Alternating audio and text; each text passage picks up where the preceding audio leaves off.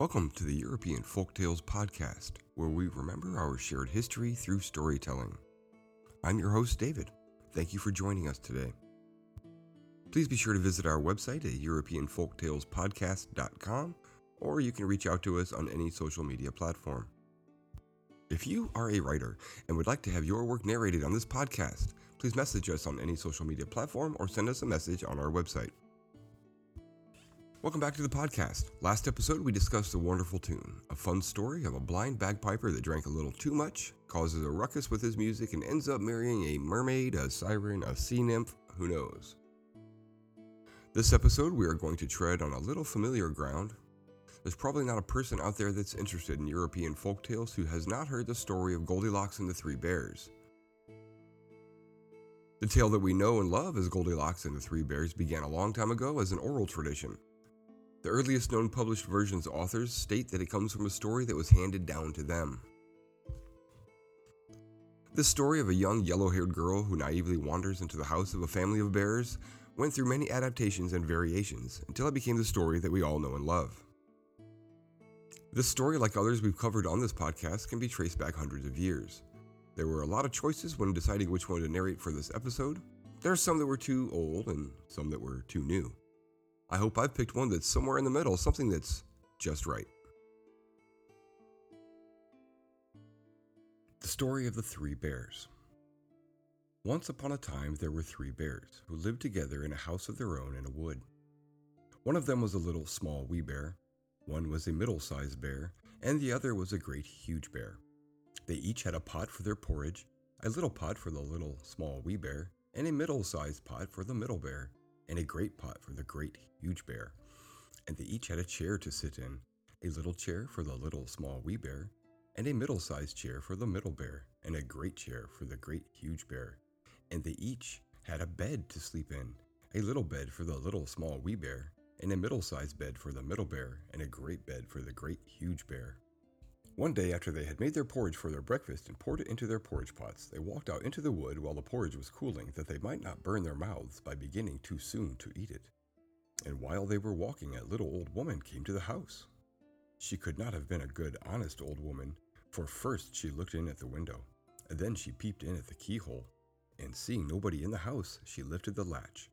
The door was not fastened because the bears were good bears who did nobody any harm and never suspected that anybody would harm them. So the little old woman opened the door and went in. And well pleased she was when she saw the porridge on the table. If she had been a good little old woman, she would have waited till the bears came home, and then perhaps they would have asked her to breakfast, for they were good bears. A little rough or so, as the manner of bears is, but for all that, very good natured and hospitable.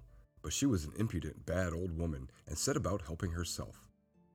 So first she tasted the porridge of the great huge bear, and that was too hot for her, and she said a bad word about that. And then she tasted the porridge of the middle bear, and that was too cold for her, and she said a bad word about that too. And then she went to the porridge of the little small wee bear and tasted that, and that was neither too hot nor too cold, but just right. And she liked it so well that she ate it all up. But the naughty old woman said a bad word about the little porridge pot, because it did not hold enough for her.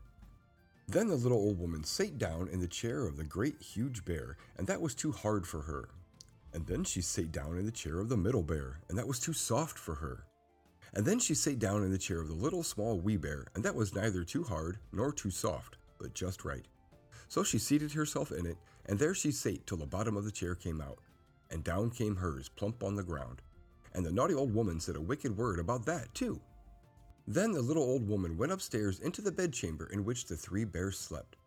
And first she lay down upon the bed of the great huge bear, but that was too high at the head for her. And next she lay down upon the bed of the middle bear, and that was too high at the foot for her. And then she lay down upon the bed of the little small wee bear, and that was neither too high at the head nor at the foot, but just right. So she covered herself up comfortably and lay there till she fell fast asleep.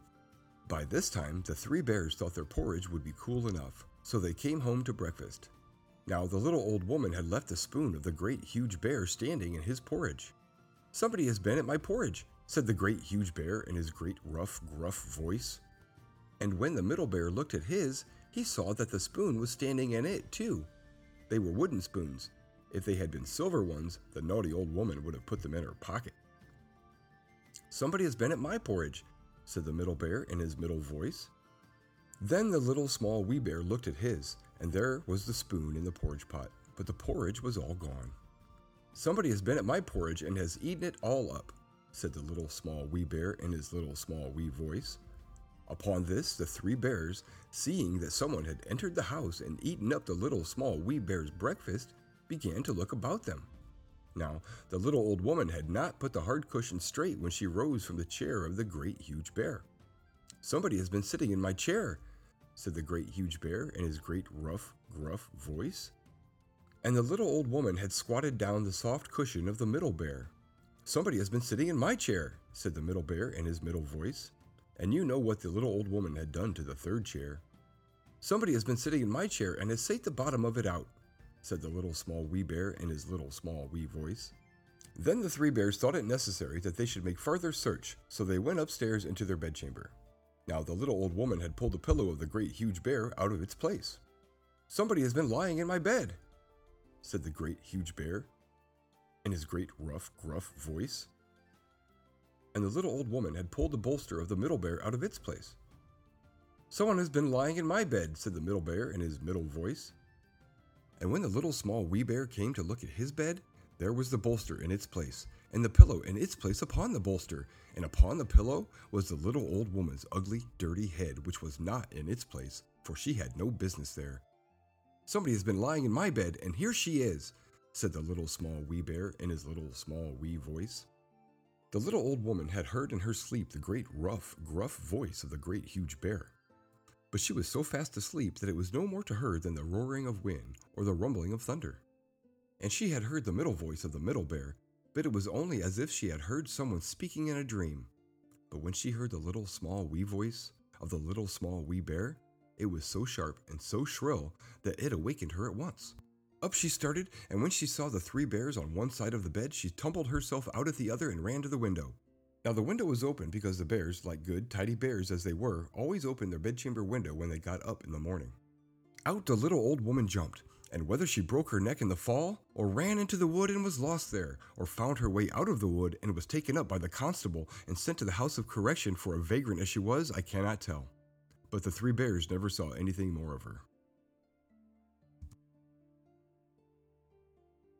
That was a fun story, something we all know and love. So, how did it begin?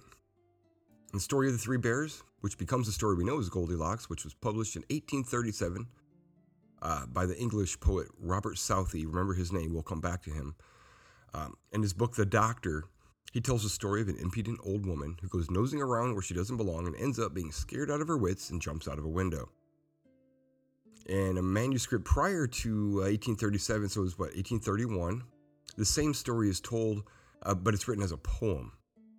Both writers acknowledge that the tale isn't their own creation, but has been handed, to, handed down to them as a, as a folk tale.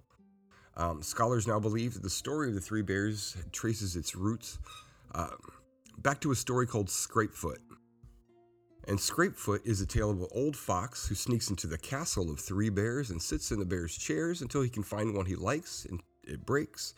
Uh, he samples the bear's saucers of milk until he finds one he likes and then he drinks it all. And now, tired, he lies in each of the beds until he finds one comfortable enough and falls asleep. The bears come home from their walk, eventually find the fox in, their, in the littlest bear's bed. They seize Scrapefoot, chuck him out of the window so far, they never see him again. Oh, wait, wait, hold on. They seize him, they try to burn him, but he won't burn. They try to drown him, but he won't drown and then they throw him out of the window so far that they never see him again. So one of the first, not not the first we've mentioned the uh, what's his name, uh, Southey was the first, but this guy Joseph Cundall, he's a poet and a writer from the mid 1800s, and he tells us his inspiration for the Three Bears. So he wrote a the same story that that Southey wrote, but he wrote it in a poem form again. Um, he, t- he tells us that the story came from his uncle. Just a story, a tale that his, his uncle tells him of a fox that has the same antics as, as his old woman. Um, but instead of going to the house, it goes into a castle of the three bears. Sounds like Scrapefoot to me. Scholars believe this to be the origins that became the tale of the three bears, which eventually become Goldilocks. As it is with most folk tales that have been handed down and put into print many years ago, we'll probably never know which came first, but it's easy to see how a story of a fox that enters a castle could change into the story of an old woman who does the same. But then she changes from a fox to a to a hag.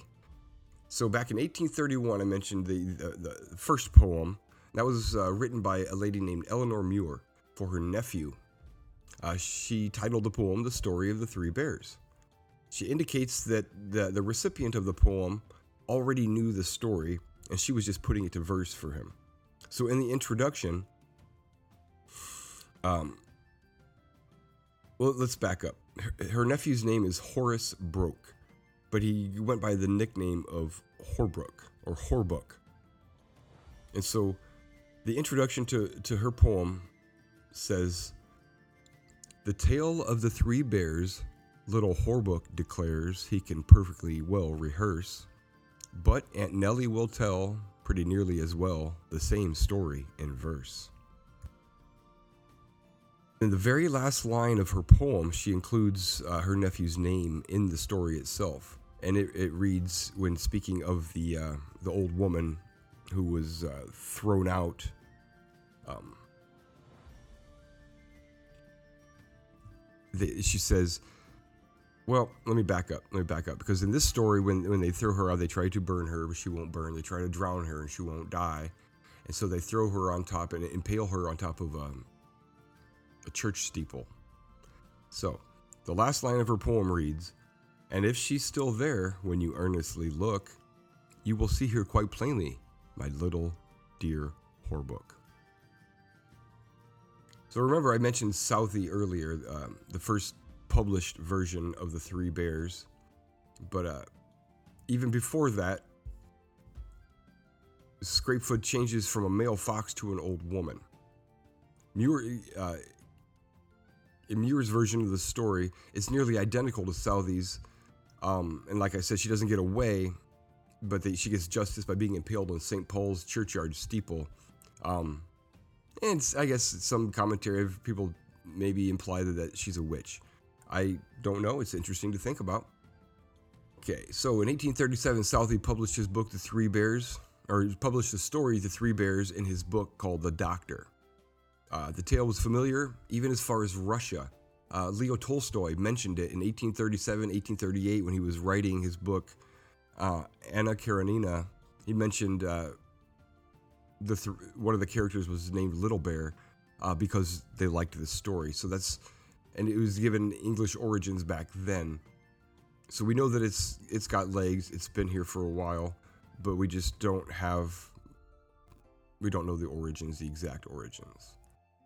Um so after just after Southey published his, another one was published in poem form by George Nicol, who gives credit to Southey. And uh, Southey was very happy with this. Um, I'm going to read real quick from the dedication that George Nicol, where he gives credit to Southey, there's a footnote in the printed version. There's screenshots of all this on the website. Check it out. The lamented Southey was very much pleased with the story of the three bears as versified by Nichols, and published specially for the amusement of little people, lest in volumes of the Doctor it should escape their sight. So he was very happy that it got turned into a poem form, that it would be more appealing to children, uh, that really went over well with him. In 1849, you remember I mentioned Joseph Cundall. The, he first he's the person who first used a little girl in the story instead of an old woman. So we see in 1831, it's, it's already it's a, it's already known to everyone as a story that was a fox. Now it's an old woman, but in 18 that was in like 1831. In 1849, um, that's when it turns into a, a young girl. Um, Cundall felt that there were too many folktales with old women as antagonists, so he just wanted to mix it up a little bit, I guess. He changed the age of the girl, and that was about it. Um, she seems to have been given a name, though, instead of just the old, the old woman, little old woman. Um, it wasn't Goldilocks, but her name was Silverhair. And so this is going to keep that, that, trend continues where she has a name and her hair is silver. Um, I guess it's shadows of that old woman. but She's young with with silver hair, so we can see the evolution or the adaptations changing.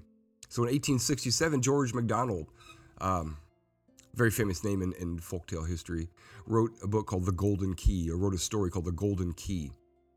And in this story, he references the story of Silverhair, um, pointing to the prevalence of a character named Silverhair, which is an understood reference. Everybody, just, he doesn't explain it, he just expects everyone to know it. And then in 1868, we see the trend uh, change. And uh, there's a book called Aunt Friendly's Nursery Book. We see the emergence of a character named Goldilocks instead of Silverhair. And that is where the name changes. Uh, there's a little uh, overlap in between um, in, in, between the, the, name Goldilocks taking root. Sometimes it was Silverlocks. Um, I guess that's just a, another small adaptation to get to Goldilocks, and that's where we've we've stayed. Uh, very interesting. If we look at the family of the bears, they weren't always a family.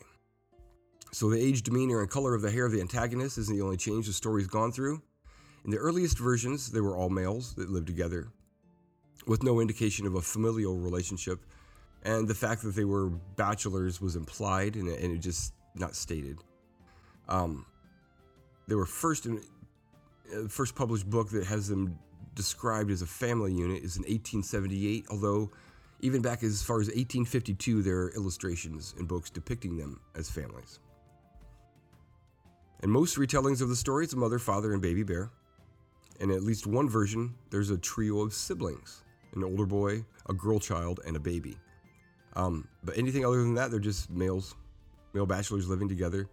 Um, I would say, though, that the tighter family connections our ancestors had, God bless them, indicates, I would say, that these male bears are bachelors who are related in a familial sense, um, rather than just three single men living together single male bears, I should say. And then the milk, porridge or soup. See, we have porridge in our story today that we all know, um, but it wasn't always porridge.